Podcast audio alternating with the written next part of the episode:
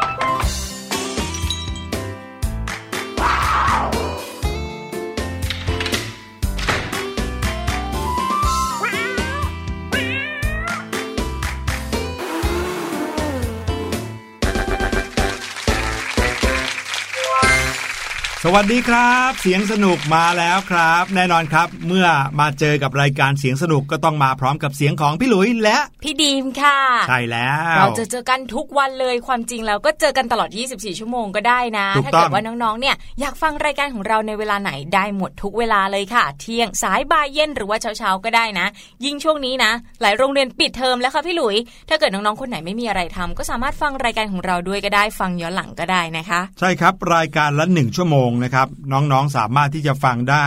วันละ 24 ชั่วโมงเลยโอ้ยไม่ไม่ไม่ได้นะ24เดี๋ยวจะไม่ได้นอนเรื่องค่ะนะครับ เพราะฉะนั้นเนี่ยวันหนึ่งเนี่ยน้องๆ ก็สามารถอยู่กับรายการเสียงสนุกได้ทั้งเช้าสายบ่ายเย็นอย่างที่พี่ดีมบอกเลยนะครับ หรือว่าอยากให้เราอยู่เป็นเพื่อนก่อนนอนก็ได้นะครับ มาพร้อมกันกับความรู้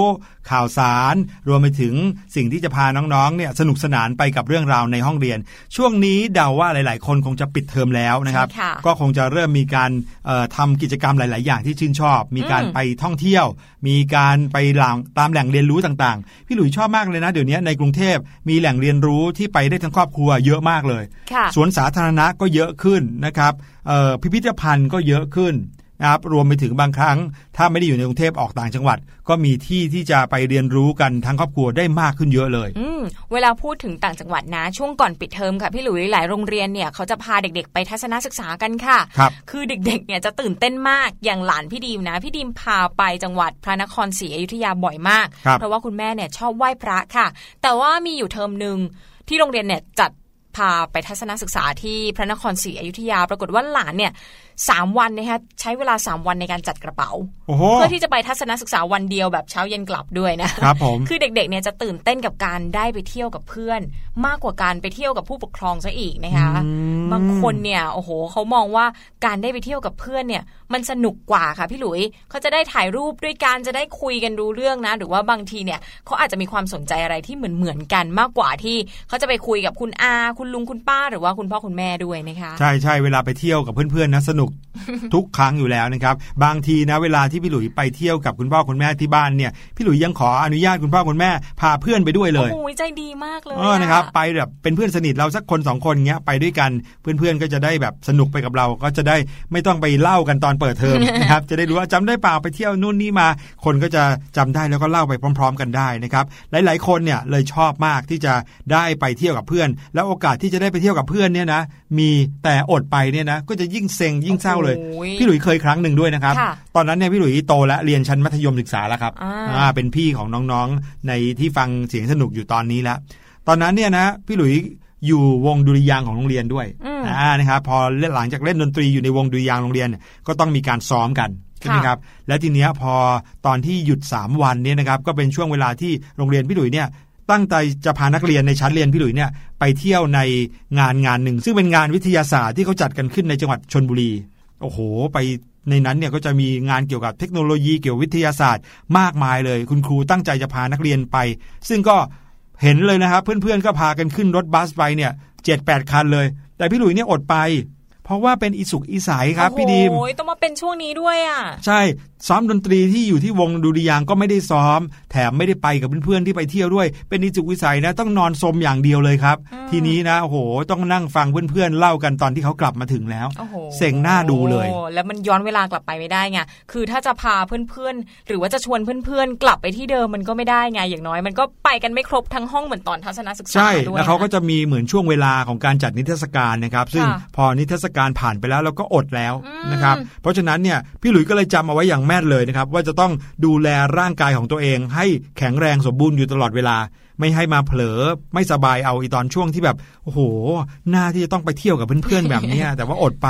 เรียกว่าเป็นบทเรียนครั้งสำคัญเลยล่ะครับโอ้โห และน้องๆล่ะคะ มีการทัศนศึกษาที่ไหนที่รู้สึกประทับใจบ้างหรือเปล่านะ แต่พี่ดิมเชื่อว่าประทับใจกันทุกทริปนั่นแหละอืมบางคนนะ ไปวัน ไปแบบเช้าเย็นกลับก็ตื่นเต้น ยิ่งบางคนเนี่ยได้ไปเข้าค่ายไปนอนค้างคืนกับเพื่อนๆนี่แบบโอ้โหสุดยอดอะ ตอนไปแคมป์ลูกเสือใช่ไหมค่ะอืมอันเนี้ยแหละ จะบอกว่าโรงเรียนพี่หลุยเนี่ยไม่ได้พานั่งรถไปที่แคมป์นะครับพาเดินไปเลยโอ้โหจากโรงเรียนแล้วไปที่แคมป์เหรอใช่แล้วครับ เพราะว่าแคมป์เนี่ยจะอยู่ข้างๆโรงเรียนห่างกันประมาณสักประมาณ3ถึง4กิโลเมตรโอ้โหใกล้กว่าบ้านไปโรงเรียนอีกนะใช่เพราะฉะนั้นเนี่ยก็เลยเดินไปได้ คุณครูก็ศึกษาเส้นทางพาล้อๆไปไม่ให้ไปอยู่บนถนนใหญ่ค่ะแค่จังหวะที่เราเดินทางไกลจากที่โรงเรียนไปที่แคมป์ค่ายลูกเสือเนี่ยนะโหก็สนุกสุดๆแล้วนะตื่นเต้นบางโรงเรียนเนี่ยจัดให้มีการนอนค้างที่โรงเรียน แค่นั้นเด็กๆก็ตื่นเต้นพี่ดิมก็ไม่เข้าใจเหมือนกันนะทั้งๆที่ตอนเรียนก็อยู่โรงเรียนกันทุกวันครับแต่ว่าถ้าเกิดได้ไปค้างกับเพื่อนๆ หรือว่าได้ใช้เวลาอยู่กับเพื่อนๆ นอกเหนือจากเวลาเรียนเนี่ยเด็กๆ ตื่นเต้นกันมาก ใช่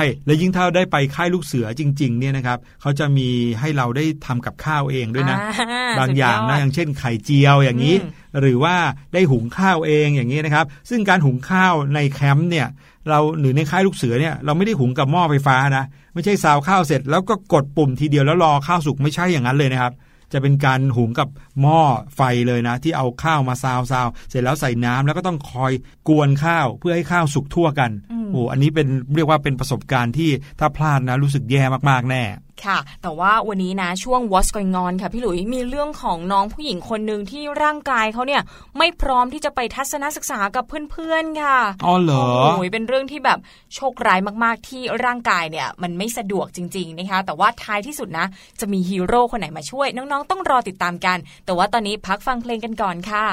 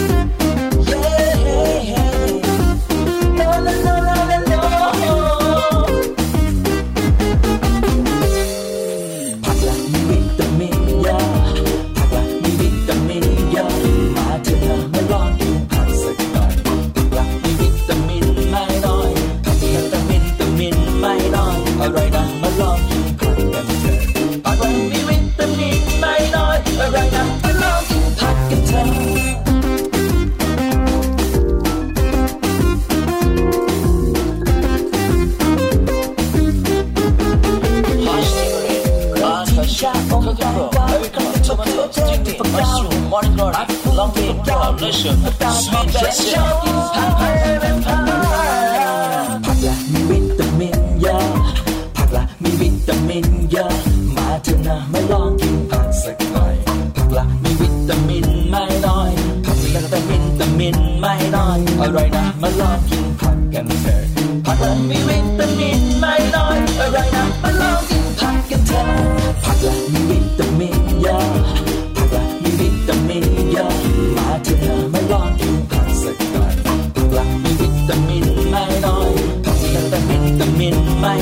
น้อยอร่อยนะมาลองกินผั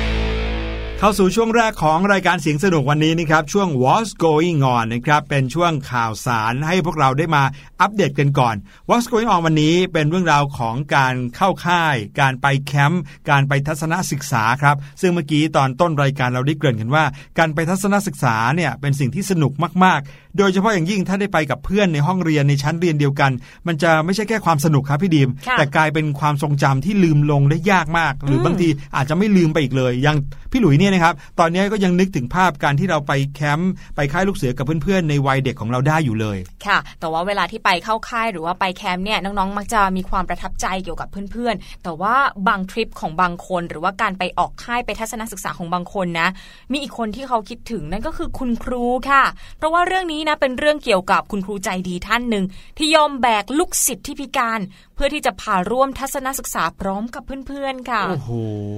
นะดีเนาะบางครั้งเนี่ยฮีโร่เนี่ยไม่ได้สวมผ้าคลุม แล้วก็ลอยลงมาจากบนฟ้านะซุปเปอร์แมนไงไม่ใช่เลยนะ แต่บางที่เนี่ยอาจจะมาในรูปแบบของคุณครูค่ะคุณครูเนี่ยก็จะเป็นคนที่คอยผลักดัน แล้วก็นำพาเราไปเจอกับประสบการณ์ใหม่ ๆ ที่เราไม่สามารถทำได้ด้วยตัวเองก็เป็นได้นะ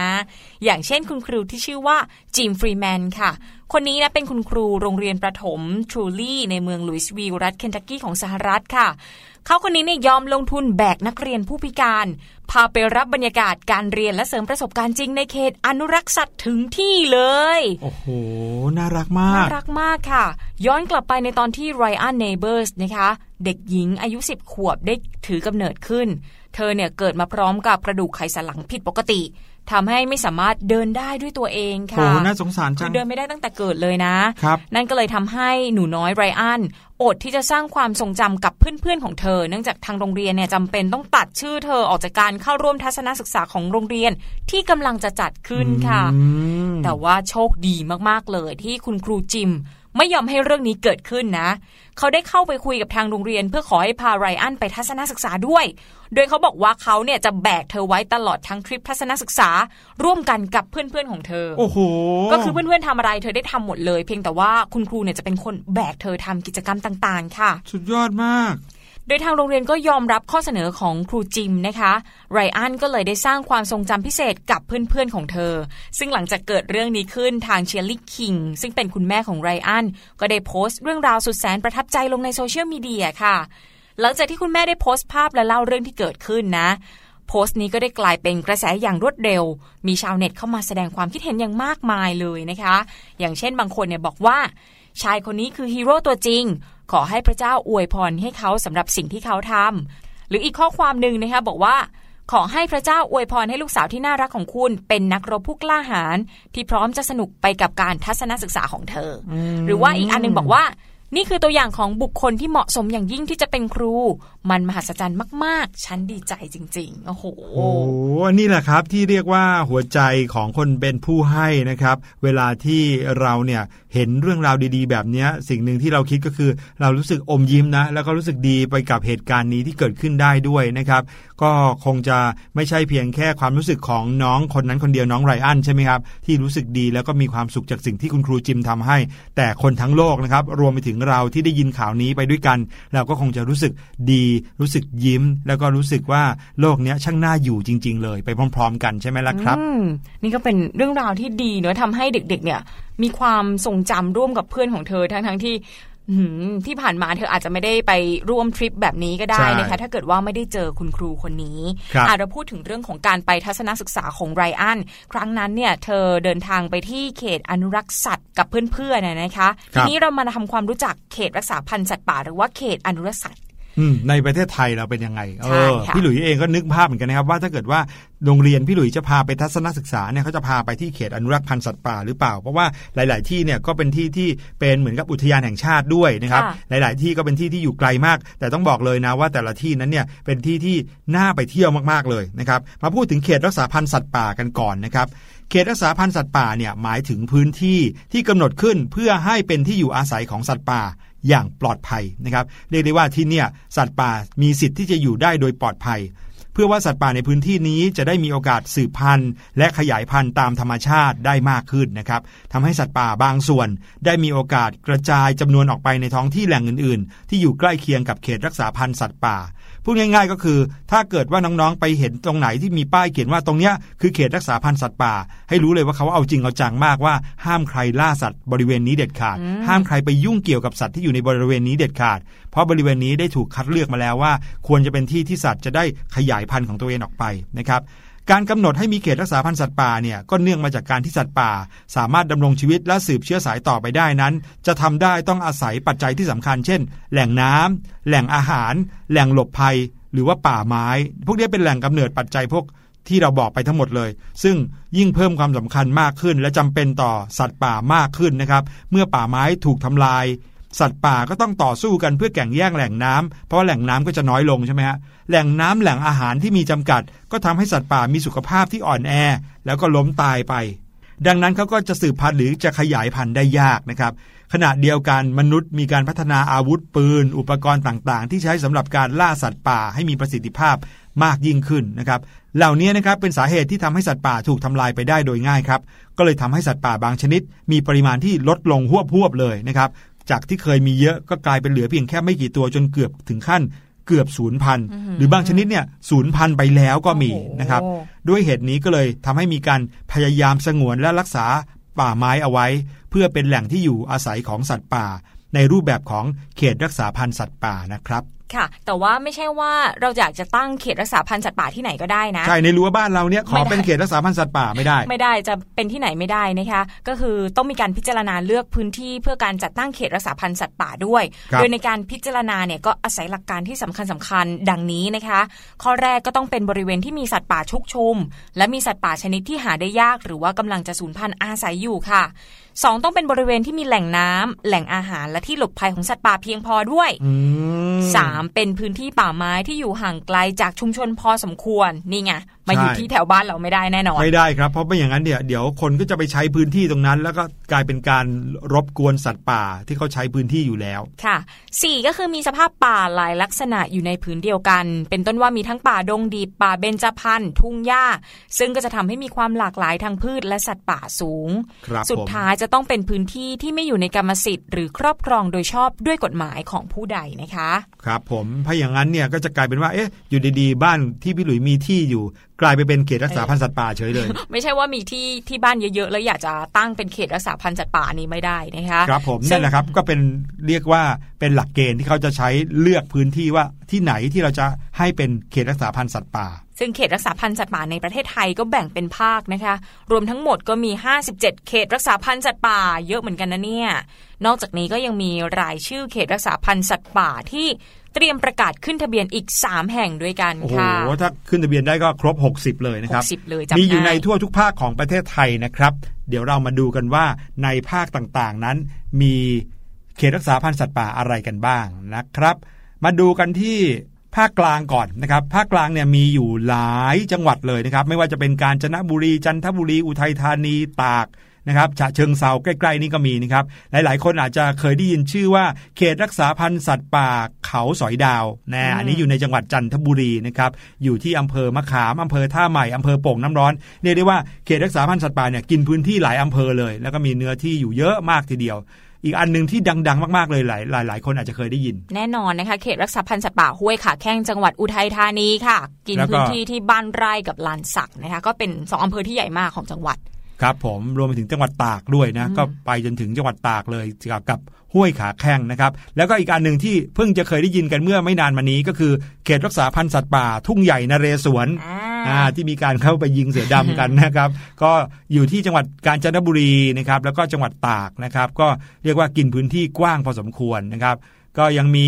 เขาอ่างรือในอ่าอันเขาอ่างอันนี้อยู่รืใกล้หน่อยค่ะ มีทั้งที่ฉะเชิงเซาสระแก้วจันทบุรีชลบุรีระยองนะคะเขาอ่างรือในเนี่ยมีข่าวว่าช้างป่าออกมาตามชุมชนบ่อยด้วยนะคะใช่ใช่ออกมาแล้วออกออกมามาเหยียบมากินมากินพืชไร่ครับผมนะครับยังมีอีกหลายที่เลยนะครับรวมแล้วถึง 13 แห่งนะครับ ต่อไปไปที่ภาคเหนือกันบ้างนะครับ เขตรักษาพันธุ์สัตว์ป่าที่เป็นที่รู้จักคุ้นเคยกันก็คือ ที่เขตรักษาพันธุ์สัตว์ป่าสารวินอืมอืมอันนี้เนี่ยไปอยู่ในเพลงเพื่อชีวิตด้วยนะอ่าถ้าเกิดว่าใครเคยได้ยินเก่าๆเลยนะครับ คุณพ่อคุณแม่อาจจะเคยได้ยินค่ะ ของพี่ดีมนะที่คุณคุณก็จะมีเขตรักษาพันธุ์สัตว์ป่าดอยหลวงค่ะ อยู่ที่อืมจังหวัดแพร่นะคะ อยู่ในอำเภอสองนั่นเอง ครับผมมีที่อมก๋อยด้วยหลาย ๆ คนอาจจะเคยได้ยินอมก๋อยเนี่ยเป็นชื่ออำเภอนะครับ แต่ว่ามีเขตรักษาพันธุ์สัตว์ป่าอมก๋อยด้วย อยู่ในพื้นที่จังหวัดเชียงใหม่นะครับ แล้วก็เขตรักษาพันธุ์สัตว์ป่า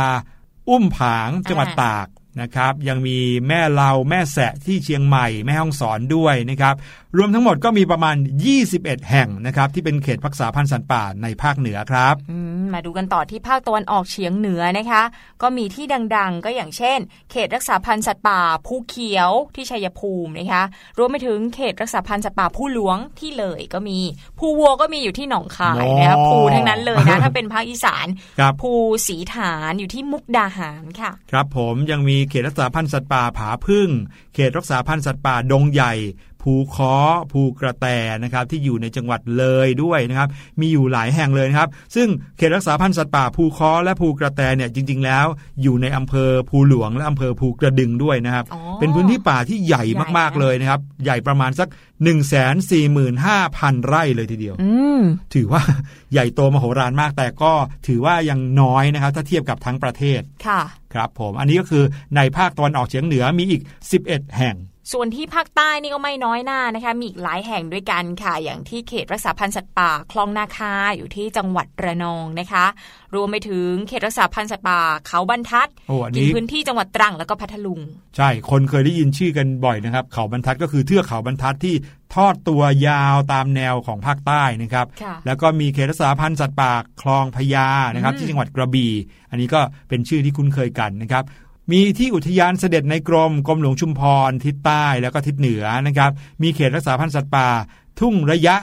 นาศักอันนี้อยู่ในจังหวัดระนองและจังหวัดชุมพร หลาย ๆ ชื่อนะครับ ก็เป็นชื่อที่แบบสะท้อนเลยว่าอยู่ในภาคใต้จริงค่ะๆนะครับ ก็มีอีกหลายแห่งนะครับ รวมแล้วทั้งหมดถึง 14 แห่งนะครับโอ้โหเฉพาะในภาคใต้อย่างเดียวนะ อีก 14 แห่ง แล้วก็อย่างที่บอกครับว่ายังมีรายชื่อเขตรักษาพันธุ์สัตว์ป่าที่เตรียมประกาศขึ้นทะเบียนในประเทศไทยอีก 3 แห่งนะครับในจังหวัดอุบลราชธานี คือเขตรักษาพันธุ์สัตว์ป่า บุญทริกยอดมนนะครับที่จังหวัดพิษณุโลกเขตรักษาพันธุ์สัตว์ป่าภูขัด แล้วก็สุดท้ายที่จังหวัดนครศรีธรรมราชนะครับเขตรักษาพันธุ์สัตว์ป่ากระทูลนะครับที่อันนี้เตรียมตัวกำลังจะขึ้นทะเบียนอยู่ รวมแล้วทั้งหมดมี 60 แห่งทีเดียว โอ้โห ดีมาก ๆ เลยอะ ยิ่งมีเยอะ ๆ นะ แปลว่าโอกาสที่สัตว์ป่าจะสูญพันธุ์เนี่ยก็มีน้อยลงด้วยนะคะ ใช่ครับ ทีนี้นะมาดู เรื่องของประโยชน์จากการจัดตั้งเขตรักษาพันธุ์สัตว์ป่ากันบ้างดีกว่า ดูซิว่าทำไมผู้ใหญ่เขาถึงพยายามผลักดันให้มีพื้นที่ของเขตรักษาพันธุ์สัตว์ป่ากันเยอะ ๆ นะคะ ประโยชน์ข้อแรกเลยเนี่ยก็เป็นการป้องกันสัตว์ป่าที่หาได้ยาก ไม่ให้ต้องสูญพันธุ์ค่ะสองก็คือสัตว์ป่าที่มีอยู่ในเขตรักษาพันธุ์สัตว์ป่า จะได้รับความคุ้มครองและปลอดภัยทำให้สามารถสืบพันธุ์และเพิ่มจำนวนมากขึ้น สัตว์ป่าที่เพิ่มขึ้นก็จะมีโอกาสกระจายไปยังป่าส่วนอื่น ๆ ต่อไปด้วยค่ะ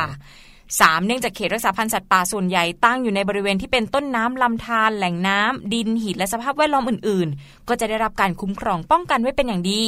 เป็นการรักษาป่าไม้ไว้ไม่ให้ถูกทำลายนี่ ไม่ได้ดูแลแค่ป่านะ ดูแลป่าต้นน้ำด้วยอืมเพื่อให้ช่วยหล่อเลี้ยงแม่น้ำสายต่างๆ ให้มีน้ำไหลตลอดปี นี่ก็ส่งผลดีต่อมนุษย์ด้วยเช่นเพกันราะว่าเป็นแหล่งอาหารแหล่งน้ำของสัตว์อะเนาะข้อต่อไปนะคะบรรดาสัตว์ป่าในเขตรักษาพันธุ์สัตว์ป่าจะเป็นเครื่องดึงดูดให้นักท่องเที่ยวทั้งไทยและต่างประเทศเข้าไปเที่ยว ก็เป็นการส่งเสริมอุตสาหกรรมการท่องเที่ยวให้กว้างขวางยิ่งขึ้น แล้วก็จะนำรายได้มาสู่ชาวบ้านท้องถิ่นอีกทางหนึ่งด้วยค่ะครับผมสุดท้ายเขตรักษาพันธุ์สัตว์ป่าเนี่ยเป็นเหมือนกับห้องทดลอง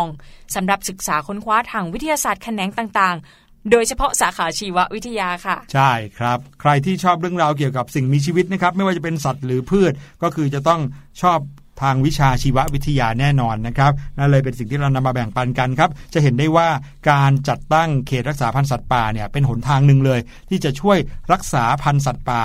ป่าไม้ แหล่งต้นน้ำลำธารรวมไปถึงพวกทรัพยากรธรรมชาติและสิ่งแวดล้อมอื่น ๆ ภายในเขตนั้นเนี่ยให้คงอยู่ตลอดไปได้ครับ รวมทั้งเป็นการช่วยสนับสนุน ให้เป็นไปตามจุดประสงค์ของพระราชบัญญัติสงวนและคุ้มครองสัตว์ป่าพศ 2535 ด้วยนะครับ ยังเป็นการส่งเสริมวิทยาการด้านสัตว์ป่า และชีววิทยาให้กว้างขวางก้าวหน้ายิ่งขึ้นนะครับ เรียกได้ว่าเป็นสิ่งที่ทำขึ้นมาเพื่อลูกหลานคนไทยจริง ๆ นะครับ ให้ในอนาคตเด็กๆ ยังจะได้เห็นสัตว์ป่าแบบตัวจริงค่ะไม่ใช่เห็นเฉพาะในหนังสืออืมหรือไม่ได้แค่รู้จักชื่ออย่างเดียวนะครับ ก็ต้องขอขอบคุณคุณพี่คุณป้าคุณน้าคุณอาคุณลุงทุก ๆ คนนะครับที่ช่วยดูแลป่าช่วยดูแลสัตว์ป่าเอาไว้ให้กับเยาวชนไทยทุก ๆ คนครับ นี่ก็เป็นเรื่องราวในช่วง What's Going On ที่เรานำเสนอกันในวันนี้นะคะ เรื่องราวของการทัศนศึกษาของเด็กหญิงที่พิการคนหนึ่งนะแล้วไล่เลียงมาถึงเรื่องของเขตอนุรักษ์พันธุ์สัตว์ป่านะคะ ช่วงต่อไปช่วงรู้หรือไม่ของพี่ลูกเจี๊ยบนะ ก็เกาะกระแสไปกับเราเหมือนกัน แต่ว่าไม่ใช่เรื่องของสัตว์ป่า เป็นเรื่องของสัตว์ใต้ท้องทะเลค่ะ เป็นเรื่องอะไรรอติดตามกันในช่วงรู้หรือไม่ แต่ว่าตอนนี้พักกันสักครู่ค่ะ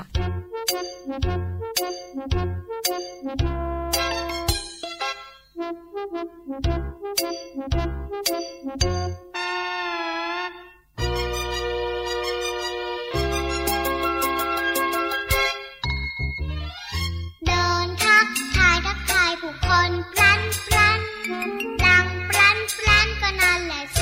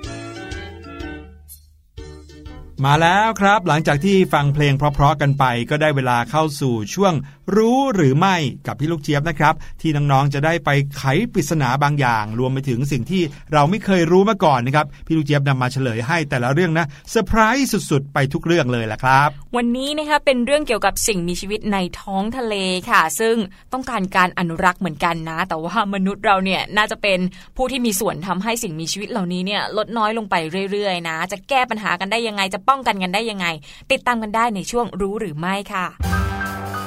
รู้หรือไม่กับพี่ลูกเจี๊ยบ สวัสดีค่ะ กลับมาพบกับพี่ลูกเจี๊ยบนะคะ ในช่วงของรู้หรือไม่ค่ะ วันนี้ค่ะพี่ลูกเจี๊ยบมีเรื่องราวที่พี่ลูกเจี๊ยบคิดว่าเราสัมผัสกันได้เลย นั่นก็คือความร้อนนั่นเอง เพราะว่าอากาศที่ร้อนขึ้นเรื่อยๆนะคะ หรือบางบ้านเนี่ยอาจจะมีอุปกรณ์เทคโนโลยีที่สามารถวัดได้เนาะว่า อากาศในแต่ละวันเนี่ยกี่องศานะคะ แต่ว่าด้วยสิ่งที่เราสัมผัสได้เนี่ยเป็นเรื่องภายนอก อากาศที่มากระทบกับเราทำให้เรารู้สึกร้อนใช่ไหมคะ แต่อีกหนึ่งอย่างนะคะที่ไม่พูดถึงไม่ได้เลย นอกเหนือจากเรื่องของอากาศที่ร้อนขึ้นค่ะ ก็คือเรื่องของอุณหภูมิของน้ำค่ะที่สูงขึ้นด้วย แน่นอนอากาศร้อนขึ้นเนาะเหมือนเวลาที่เรานะคะ วางแก้วน้ำใส่น้ำเอาไว้ค่ะ บางทีถ้าเราอยู่ในห้องแอร์แล้วเรานะคะ วางแก้วน้ำทิ้งเอาไว้ แล้วเราดื่มเนี่ยน้ำเนี่ยก็มีความเย็นนิดๆนะหรือบางทีค่ะบางคนเนี่ยอาจจะมีการลืม วดน้ำนะคะ ไว้ในรถค่ะ ระหว่างวันพอกลับมานะคะ เปิดขวดน้ำดื่มเราจะรู้สึกสัมผัสได้ตั้งแต่แรกจับเลยค่ะว่าโอ้โห ทิ้งเอาไว้เนี่ยน้ำมันร้อนนะ เช่นเดียวกันค่ะ ตอนนี้นะคะ อุณหภูมิน้ำในมหาสมุทรเนี่ยนะคะ ตอนนี้เนี่ยก็เป็นเรื่องที่น่าสนใจเช่นเดียวกันค่ะ เพราะตอนนี้นะคะ บรรดานักวิทยาศาสตร์นักวิจัยค่ะ เขาได้บอกกันนะคะว่า อุณหภูมิน้ำในมหาสมุทรเนี่ย ที่เพิ่มขึ้นเนี่ยนะคะ เพิ่มขึ้นเพียงแค่หนึ่งองศาเซลเซียสเนี่ยเลขหนึ่งเนี่ยมันดูน้อยมากเลยนะ แต่ไม่น่าเชื่อเลยค่ะว่า เพียงแค่หนึ่งองศาเซลเซียสเนี่ยมีโอกาสทำให้จำนวนสิ่งมีชีวิตในทะเล สามารถลดลงได้มากกว่า 5%ค่ะ และมนุษย์เรานะคะจะได้เห็นการลดจำนวนลงของสิ่งมีชีวิตในทะเลครั้งยิ่งใหญ่เลย ถ้าหากว่าก๊าซเรือนกระจกเนี่ยนะคะยังคงถูกผลิตเพิ่มขึ้น จากกิจกรรมในชีวิตประจำวันของมนุษย์เรานั่นเองค่ะ แล้วสัดส่วนของผืนดินนะคะ กับน้ำเนี่ยมันอยู่ตรงไหนค่ะ ทุกวันนี้เนี่ยนะคะ ปริมาณหรือว่าอนาเขตใช้คำนี้ดีกว่า ของพื้นดินนะคะ บนโลกของเราเนี่ยมีอยู่ 29%ค่ะ ถ้าเราเบสจากทุกอย่างนะคะ ว่าทุกอย่างมี 100%นะคะ ใน 100%เนี่ยจะถูกแบ่งออกเป็นพื้นดินเนี่ยนะคะอยู่ที่ 29%ซึ่งน้อยมากเลยนะ สัดส่วนส่วนมากค่ะ จะไปอยู่ที่ผืนน้ำนั่นเองถึง 71%ค่ะ ดังนั้นเนี่ยมหาสมุทรเนี่ยนะคะจึงกลายเป็นที่อยู่อาศัยที่ใหญ่ที่สุดในโลกเลยนะคะสำหรับสิ่งมีชีวิตบนโลกของเราค่ะ นอกเหนือจากเรื่องของอุณหภูมิน้ำในมหาสมุทรที่เพิ่มมากขึ้นเนี่ยนะคะ ยังมีเรื่องอะไรที่น่าสนใจกว่านั้นด้วยนะคะ ยกตัวอย่างเช่นค่ะ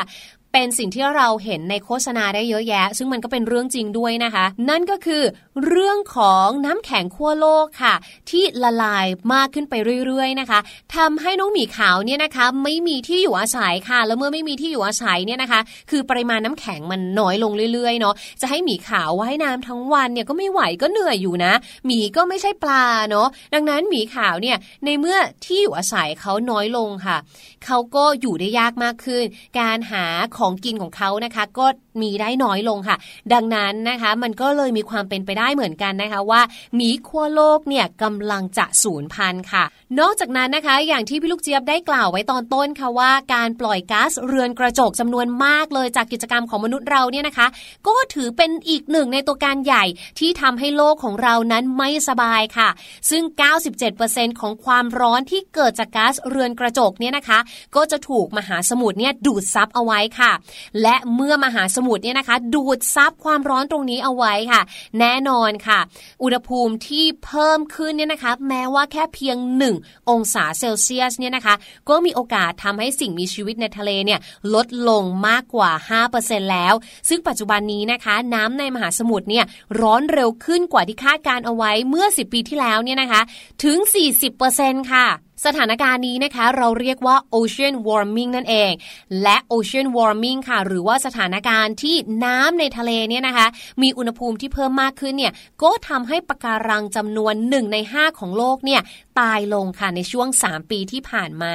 และจากสถานการณ์ ocean warming เนี่ยนะคะ ก็ส่งผลกระทบทางภัยพิบัติทางธรรมชาติอีกด้วยค่ะ ยกตัวอย่างเช่นนะคะ เกิดพายุบริเวณชายฝั่งเนี่ยของแต่ละประเทศเนี่ยเริ่มมีมากขึ้นแล้วก็รุนแรงมากขึ้นด้วยค่ะ ด้วยอิทธิพลของกระแสน้ำอุ่นที่ขยายตัว โดยเฉพาะประเทศในเขตร้อนนะคะ ก็จะโดนเป็นกลุ่มแรก ๆ เลยแหละค่ะ สิ่งเหล่านี้นะคะอาจจะฟังดูเหมือนกับว่าไกลตัวเรามากนะคะ แต่พี่ลูกเจี๊ยบว่าหลาย ๆ อย่างที่เราสัมผัสได้หนึ่งในนั้นเนาะก็คือ 1 ค่ะ สภาพอากาศแปรปรวนเนาะเดี๋ยวฝนตกนะคะ แบบว่าผิดฤดู หรือแม้กระทั่งคันน้ำท่วมที่มีข่าวให้เราเนี่ยได้เห็นบ่อยขึ้น และน้ำท่วมในแต่ละครั้งเนี่ยนะคะ ก็มีความรุนแรงค่อนข้างสูงค่ะ รวมไปถึงค่ะ ข่าวที่เกิดกับบรรดาสัตว์ต่าง ๆ ในมหาสมุทรนะคะ ที่จะต้องตายลงไปหรือว่าสูญพันธุ์ไปเกิดจากขยะที่พวกเราทิ้งเอาไว้นั่นเอง ดังนั้นค่ะถามว่าเราจะสามารถทำอะไรกันได้บ้างพี่ลูกเจี๊ยบว่าอย่างแรกเลยนะคะ ก็คือเรื่องของการ reduce นะคะ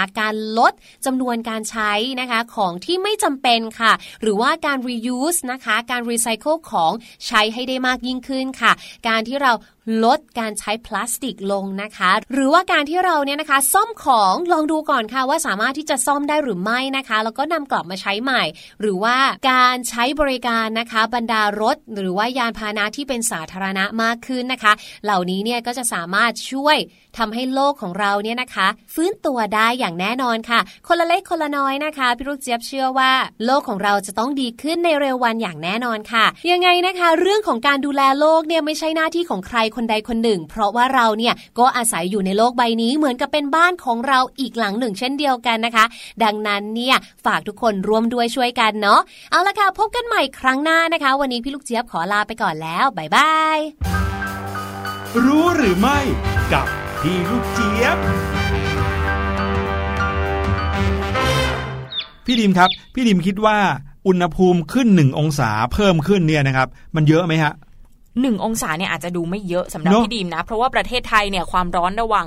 35 กับ 34 องศาเนี่ยพี่ดิมก็แยกไม่ออกนะคะพี่หลุยใช่จริง ๆ แล้วลองนึกภาพเวลาที่เรากินน้ำอุ่นก็ได้นะครับน้องๆกินน้ำอุ่นที่แบบอ่าอาจจะอุณหภูมิสัก 40 องศาอืมแล้วก็เอาประหลอดมาจิ้มอีกทีหนึ่งคราวนี้อุณหภูมิ 41 องศาค่ะเพิ่มขึ้นมานิดเดียวเองนะครับ เราอาจจะไม่รู้สึกว่าอุ่นเพิ่มมากขึ้นเท่าไหร่ แต่ถ้าเกิดว่ากระแสน้ำหรือว่าน้ำในมหาสมุทรเนี่ยมีอุณหภูมิที่สูงขึ้นมาแม้เพียงหนึ่งองศาเนี่ยก็อาจจะเกิดเหตุการณ์อย่างที่พี่ลูกเจี๊ยบบอกได้นะครับ ว่าสัตว์ทะเลนับล้านชีวิตอาจจะต้องหายสาบสูญหรือว่าตายไปเลยก็ได้โอ้ยแล้วทีนี้มนุษย์จะกินอะไรกันน่ะสัตนั่ว์นทะเลน่ะสิหายไปเยอะขนาดนี้นะ ก็เป็นเรื่องที่พวกเราทุกคนต้องช่วยกันตั้งแต่เด็ก ๆ ถึงผู้ใหญ่ทุกคนเลยนะคะ นี่เป็นความรู้ดีๆ ที่เรานำมาฝากกันในช่วงรู้หรือไม่ในวันนี้ค่ะ พักกันอีกครู่เดียวนะคะ ช่วงหน้าห้องเรียนสายชิลเอาใจน้องๆที่ชอบภาษาอังกฤษอีกแล้วนะคะ วันนี้พี่หลุยพี่ดีมีเทคนิคอะไรมาฝากน้องๆ เดี๋ยวรอติดตามกันค่ะ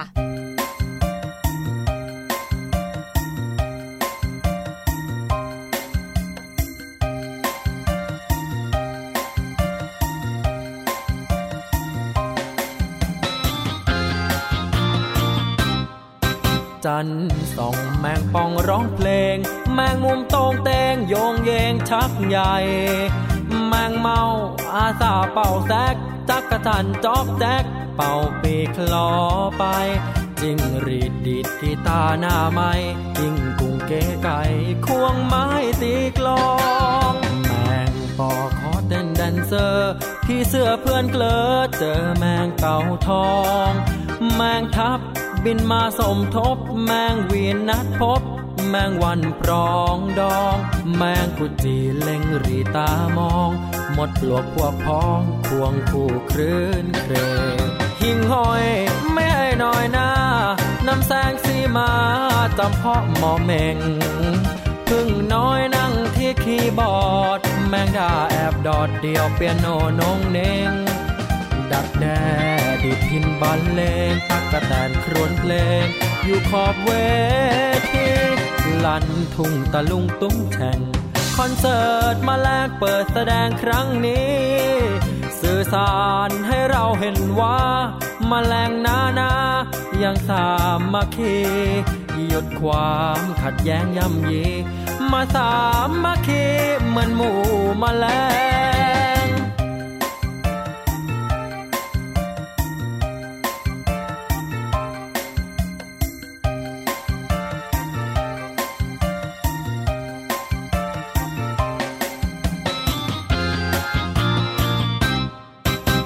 ห้อย ไม่ให้น้อยหน้า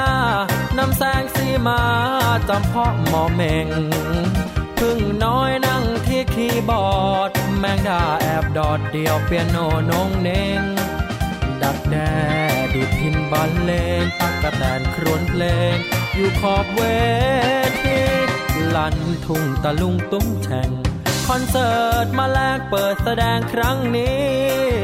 สื่อสารให้เราเห็นว่ามาแรงนานายังสามัคคีหยุดความขัดแย้งย่ำยี มาสามัคคีเหมือนหมู่มาแลง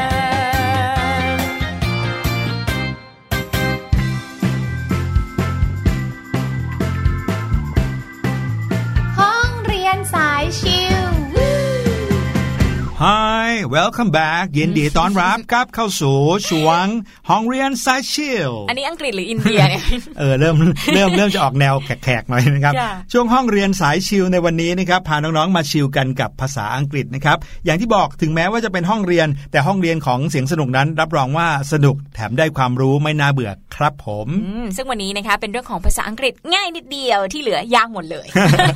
เป็นเคล็ดลับการจำคำศัพท์ค่ะพี่หลุย ซึ่งถ้าเริ่มจากการฝึกฝนภาษาอังกฤษนะแน่นอน คุณครูจะต้องบอกเราก่อนเลยว่าให้เริ่มจำคำศัพท์ หรือว่าใช่ให้รู้คำศัพท์ให้มากที่สุดนะคะแน่นอนสิครับเพราะว่าถ้าเกิดว่าเราอยากจะรู้ภาษาอังกฤษ อยากจะพูดคุย เราจะแต่งประโยคภาษาอังกฤษ ถ้าเราไม่รู้คำศัพท์เลยเนี่ยรับรองคงจะทำได้ยากนะยากแน่ยากค่ะอยากจะบอกว่าบ้านฉันเลี้ยงแมวอย่างเงี้ยไม่สามารถที่จะบอกได้ถ้าเราไม่รู้ศัพท์คำว่าบ้าน หรือศัพท์คำว่าแมว เราก็ไม่รู้จะพูดยังไงนะ ต้องใช้ภาษามืออย่างเดียว ค่ะ แต่บางคนเนี่ยก็แบบอื้อหือมองว่าการท่องจำคำศัพท์เนี่ยมันยากเหลือเกินแน่กว่าจะ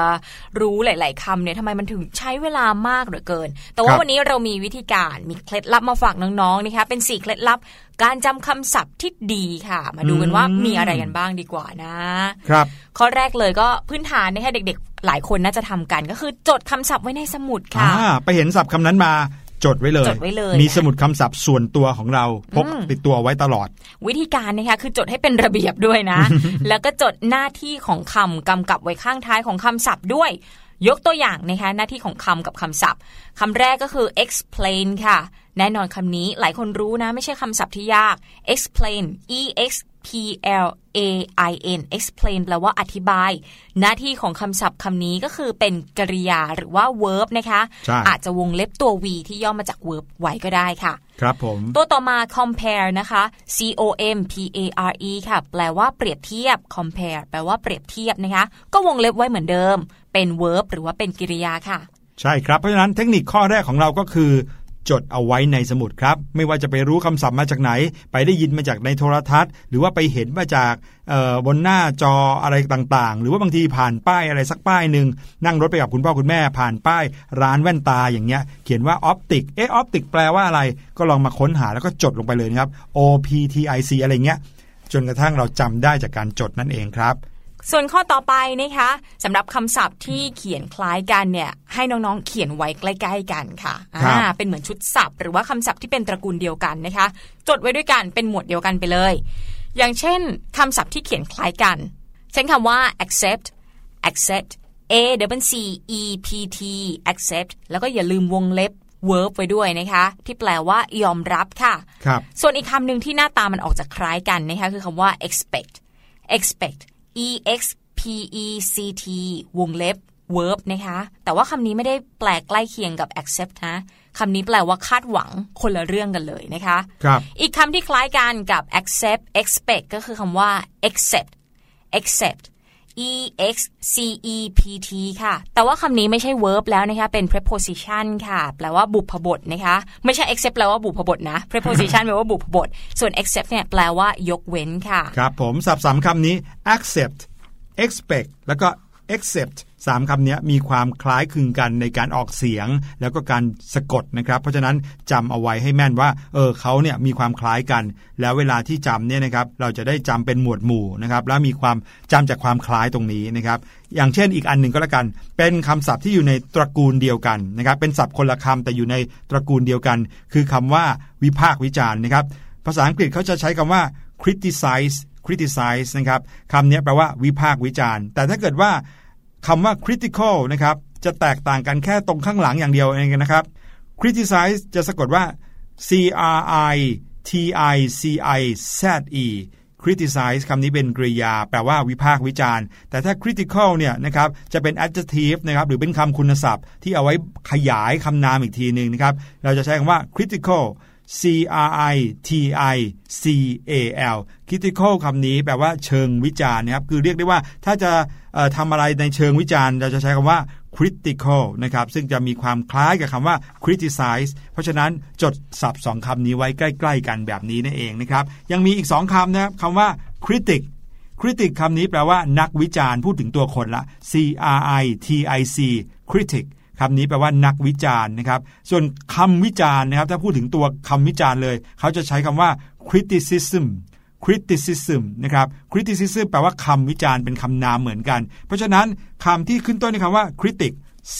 R I T I C เนี่ยน้องๆจดไว้ด้วยกันเลย ต้องเกี่ยวข้องกับคำวิจารณ์ นักวิจารณ์ การวิจารณ์แน่นอนครับอืมนี่ก็เป็นคำศัพท์ที่อยู่ในตระกูลเดียวกัน คือคำแปลเนี่ยก็เป็นคำที่ใกล้เคียงกัน เกี่ยวกับการใช่ครับวิพากษ์วิจารณ์นะคะ ก็จำไว้ในหมวดเดียวกันนะคะ ส่วนเทคนิคข้อที่ 3 ก็คือวิธีการจำคำศัพท์ที่เขียนคล้ายกัน แต่ว่าให้เลือกจำคำใดคำหนึ่งไปเลยนะ อย่างเช่นคำว่า expect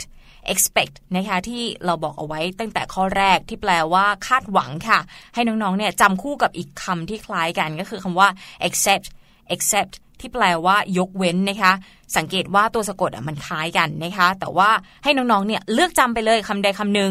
อย่างเช่น ให้จำคำว่า expect ที่เป็น verb แปลว่าคาดหวัง ก็ให้จำคำนี้ไปเลย แล้วถ้าเจออีกคำที่เขียนคล้ายกันคือ accept ก็ต้องแปลว่ายกเว้นแน่นอนนะคะครับเพื่อให้น้องๆเนี่ยสามารถแยกจำคำศัพท์ได้ โดยที่ไม่สลับกันนั่นเองค่ะ ครับผมเทคนิค 3 ข้อนะครับ ข้อแรกก็คือจะต้องจดเอาไว้เสมอ พร้อมกับบอกหน้าที่ของศัพท์คำนั้นด้วย เป็นคำนาม เป็นคำกริยา เป็นคำบุพบท เป็นคำวิเศษ จดเอาไว้วงเล็บเอาไว้เพื่อให้เรารู้อย่างชัดเจนนะครับข้อที่ 2 คือเมื่อเราจดแล้วให้เราจดคำศัพท์ที่มีความคล้ายกันนั้นไว้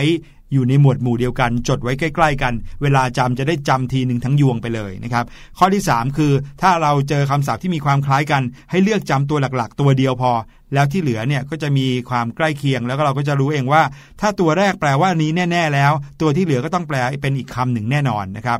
ข้อสุดท้ายเทคนิคข้อทีสี่4สำหรับการจำคำศัพท์ให้แม่นสุดๆนะครับ ก็คือการนำสมุดคำศัพท์ที่จดนั้นมาอ่านบ่อยๆนะครับ น้องๆไม่ต้องท่องเลยนะครับ จดเอาไว้เยอะแยะแล้วผ่านมือเราด้วยการเขียนแล้ว ให้น้องๆ เอามันออกมาอ่านบ่อยๆนะครับ ไม่ต้องปิดมือหรือว่าปิดหนังสือท่องไม่ได้ไม่ไม่ได้ไปเอาการกับใครนะครับ แค่เอามาอ่านให้ผ่านตาอยู่ตลอดตลอดเท่านั้นเองนะครับ ผ่านตาบ่อยๆ ที่สำคัญก็คือต้องดูและอ่านสมุดคำศัพท์นี้อย่างมีสมาธิ แล้วก็ทำแบบเนี้ยบ่อยๆ ทุกวันแค่วันละ 5-10 นาทีก็พอนะครับ ไม่ต้องไปโอ้โหเอาจริงเอาจังจำทีหนึ่งเป็น 10บสหน้า หรือว่าอยู่กับมันทีหนึ่งเป็น 7-8 ชั่วโมง ไม่ต้องนะครับแค่จดเสร็จแล้วเอาออกมาอ่านบ่อยๆ โดยที่ไม่ต้องท่องนะครับ แต่ว่าทุกครั้งที่เอาสมุดจดคำศัพท์ของเรามาเปิดเนี่ย ต้องตั้งใจดูและใช้สมาธิกับเขาให้เต็มที่ อย่าแบบว่าดูทีวีไปด้วย ดูคำศัพท์นี้ไปด้วย คุยกับคนนู้นคนนี้ไปด้วย เล่นเกมไปด้วย รับรองว่าคำศัพท์จะไม่เข้าหัวแน่นอน แต่ถ้าค่ะเกิดว่ามีสมาธิกับคำศัพท์ที่เราหยิบมาอ่านเต็มที่แป๊บเดียวเท่านั้นเองนะฮะจะจำได้แม่น พี่หลุยรับประกันครับพี่ดิมแนะนำอีกนิดนึงนะคะถ้าเกิดว่าน้องๆเนี่ยหยิบมาดูบ่อยๆ โดยที่ไม่มีความกดดันนะคะพี่หลุยคืออาจจะหยิบมาดูช่วงที่ไม่ต้องใกล้สอบก็ได้ครับอช่วงเรียนธรรมดาหรือว่าหลังเลิกเรียนก็ได้นะคะ อาจจะมีความจดจำได้มากกว่าช่วงที่เราจำเป็นต้องไปท่องท่องท่องก่อนสอบอย่างนั้นก็ได้นะถูกต้องอะอันนี้ก็เป็นเรื่องราวดีๆ เป็นเคล็ดลับการจำคำศัพท์ภาษาอังกฤษที่เรานำมาฝากน้องๆนะคะแหมเสียดายวันนี้หมดเวลาแล้วนะ ไม่งั้นนะมีอีกหลายเทคนิคมาฝากเลยใช่นะวันนี้หมดเวลาแล้วนะคะพี่หลุยกับพี่ดีมลาน้องๆไปก่อนพบกันใหม่โอกาสหน้า สวัสดีค่ะสบัดจินตนาการ สนุกกับเสียง เสริมสร้างความรู้ในรายการ yang.